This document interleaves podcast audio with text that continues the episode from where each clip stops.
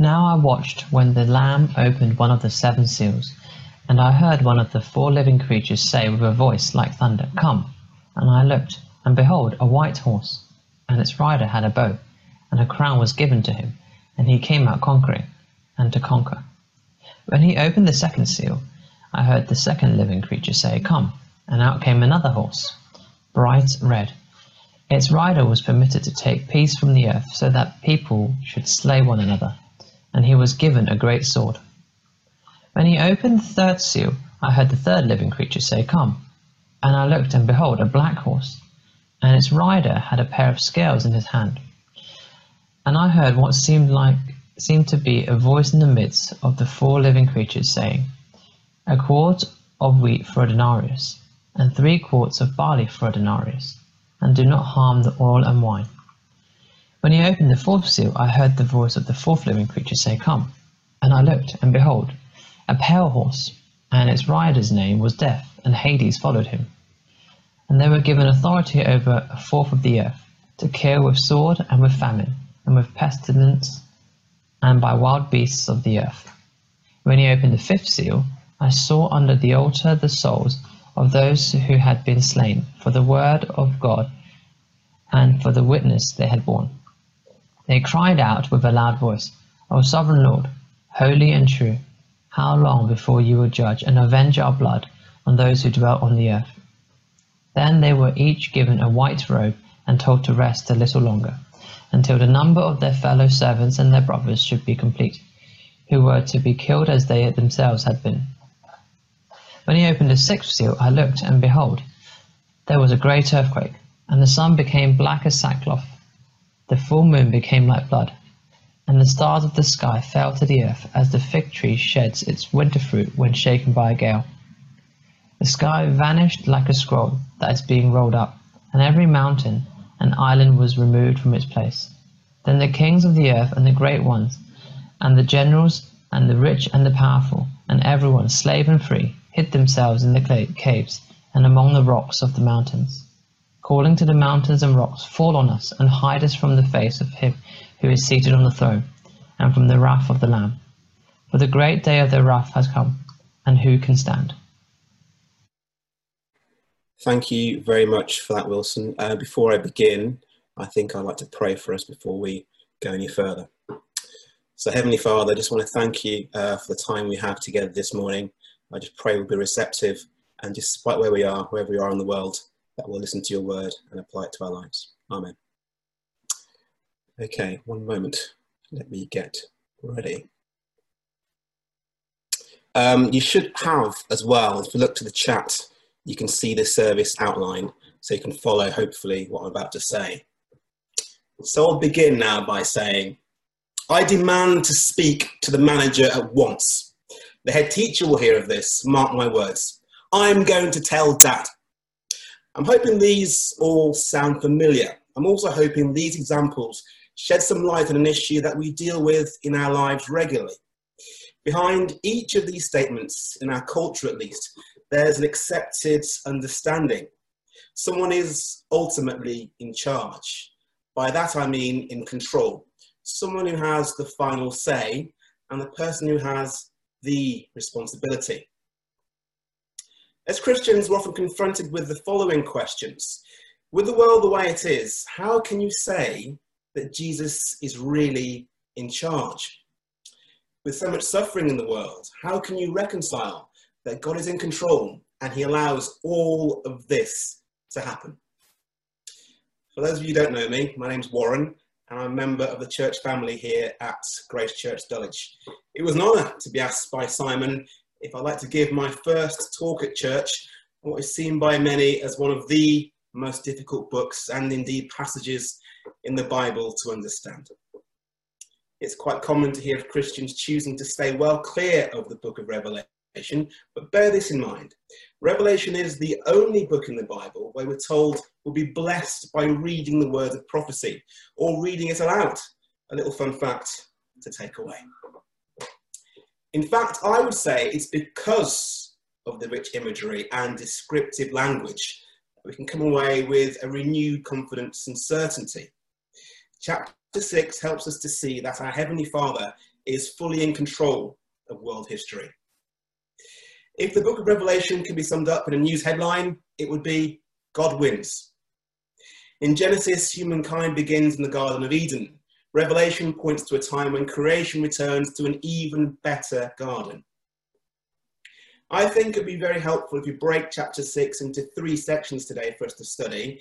And those sections are what John sees happening on earth, what John sees happening in heaven, and then the climax of history. Before getting into our three sections and studying chapter 6, I think we should remember chapters 4 and 5 that Jake and Michael shared with us over the last few weeks.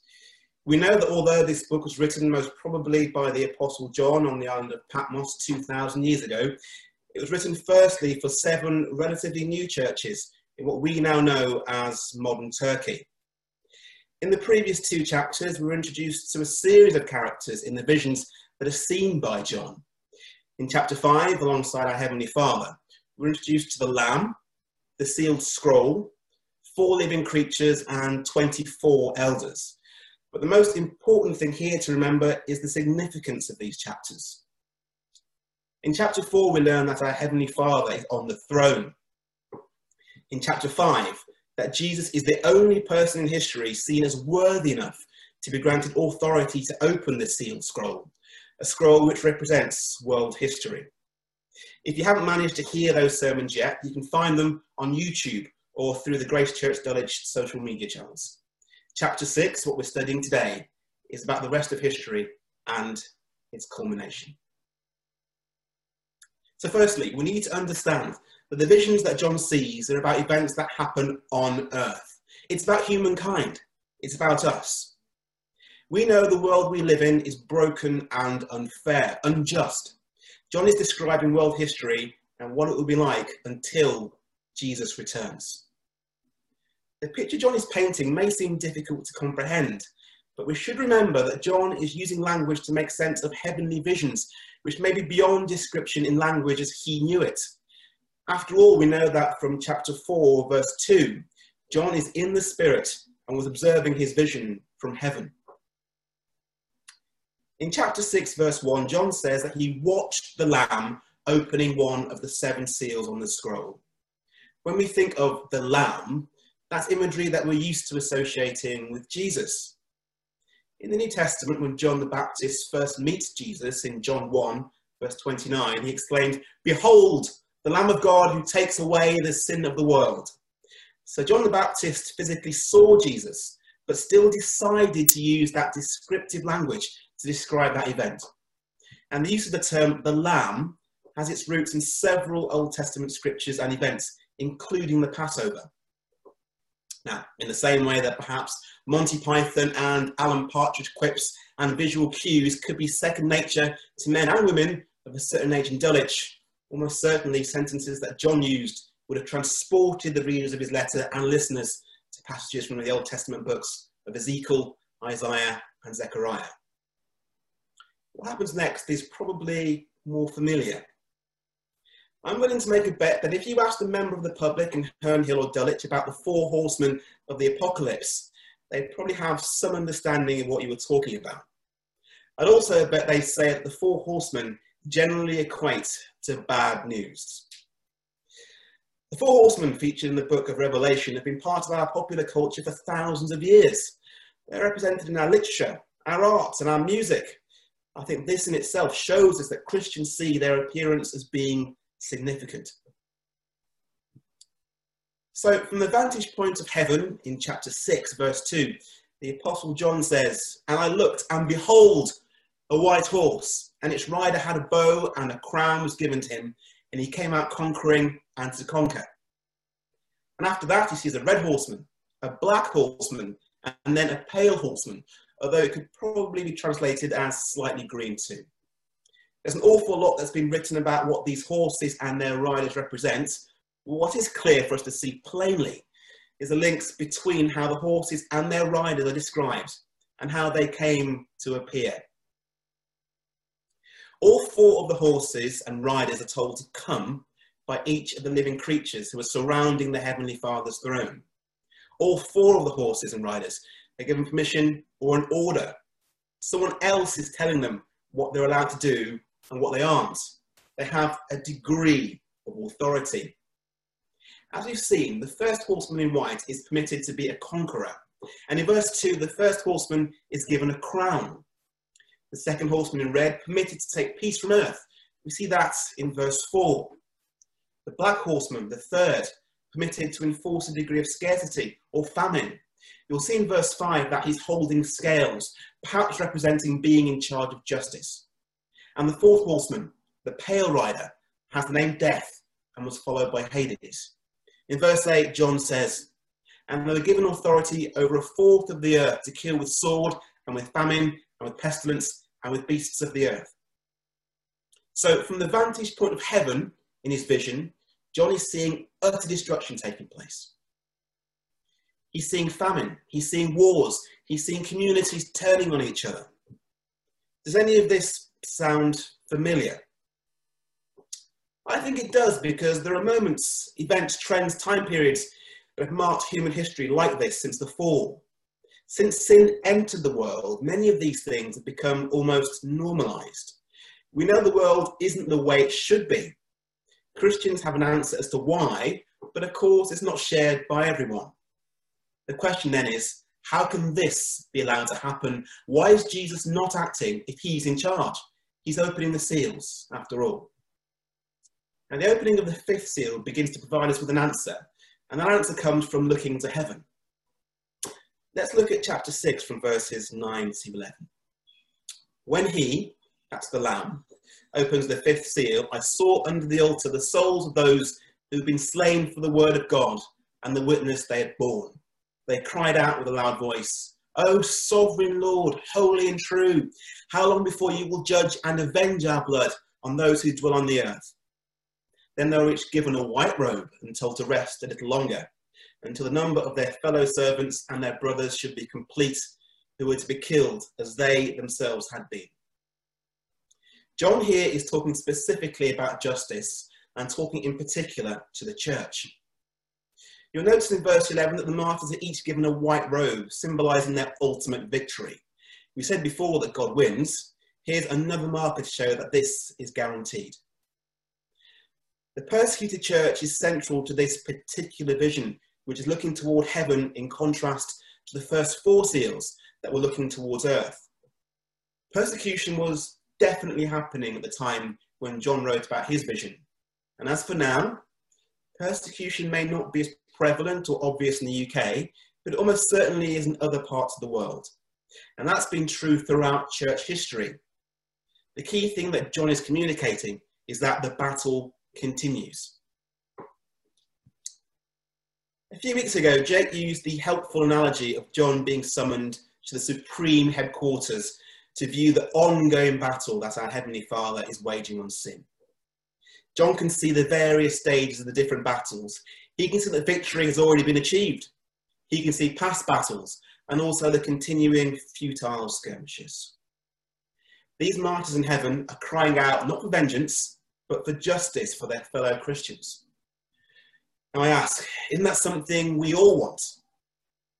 I said a few moments ago that the battle continues. Earlier this year, five million Christians marched in Nigeria to protest against the beheading of a pastor at the hands of the militant Islamic group Boko Haram. That's over half of London's population marching for a Christian cause on just one day. Now, Here's a thought experiment for you. If you could end human history right now, would you do it? If you're a Christian, the good news for you, and this is just a thought experiment, remember, is the world would be made perfect and you'd be able to enjoy it. A world liberated from sin, with us, God's creation, being able to be in proper relationship with Him forever. But what about your family who aren't Christians? What about your work colleagues that you plan to invite to the Christmas service this year or to Christianity Explored?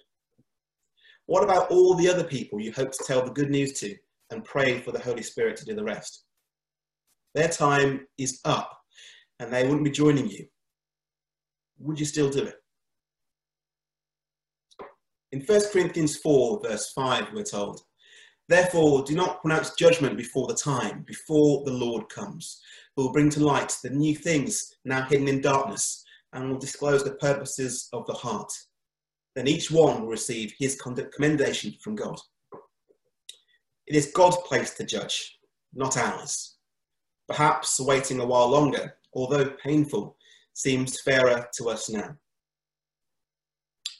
But when it comes, what does the end of the world look like? What is clear is the battle was raging in the past, is raging now, and is building towards a climax. Let's explore more here. When the Lamb opened the sixth seal, John's vision continued. He saw a great earthquake. The sun stopped shining. The full moon became like blood. The stars of the sky falling like fig trees, shedding their fruit. It's vivid and arresting, but let's remember this is a vision. Again, the imagery harks back to the Old Testament, this time in Zephaniah 1 and Joel 2.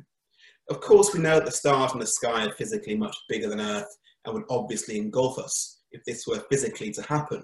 This is bombastic language. I'm not sure about you, but I think it sounds frightening. And if we look again from verse 15, the people who are in this vision are frightened too. Then the kings of the earth, and the great ones, and the generals, and the rich, and the powerful, and everyone slave and free, hid themselves in the caves and among the rocks of the mountains, calling to the mountains and rocks, fall on us and hide us from the face of him who is seated on the throne and from the wrath of the Lamb. For the great day of their wrath has come, and who can stand? There's something else to notice here in verse 16. Even at the time when the world is collapsing before them, these individuals are trying to find rest elsewhere and not in Jesus. So we're faced with a question who can stand at the end? As Christians, we know the answer, and you can see it in Romans 5, verse 1. Therefore, since we have been justified by faith, we have peace with God through our Lord Jesus Christ. Despite having power, authority, their standing, their position in society, there's no hiding place for people who don't know Jesus as their Saviour. Jesus' justice and authority is total. Some of you will be familiar with the theologian Michael Wilcock. In his book on Revelation, he draws parallels between chapter 6 of Revelation and Matthew 24. In that chapter of Matthew, he spots how Jesus' words there mirror the vision that John later has. And of course, it is Jesus, the Lamb, who is opening the scroll. Jesus speaks to us on both occasions about his authority and justice. And the message is the same. I'm sure you've all noticed as we reach the end of the chapter, you'll see that the seventh seal hasn't been opened and John has yet to describe that vision to us. Next week, we'll hear more about what the opening of the final seal means for the church in chapter 7. But what does this all mean to us today? We need to look back at chapters 2 to 5 and remember who John initially wrote this book for. Those seven different churches that John was writing to, they're Ephesus, Smyrna, Pergamum, Thyatira, Sardis, Philadelphia, and Laodicea each had a number of problems that John was addressing and which he was warning them about. He warned them they shouldn't compromise in the gospel by altering doctrine. He encouraged them in their faith, even though he knew that they would face opposition and persecution with a huge price to pay. He warned them not to be sleepy, to pay attention to the word of God, and not compromise to be part of the world. I would say that all of these can still apply to us too. We should take the vision that John sees in chapter 6 as confirmation that Jesus is in charge, not that he isn't. Chapters 4 and 5 help to set the scene for the end of history, and it's a history that Jesus is in control of.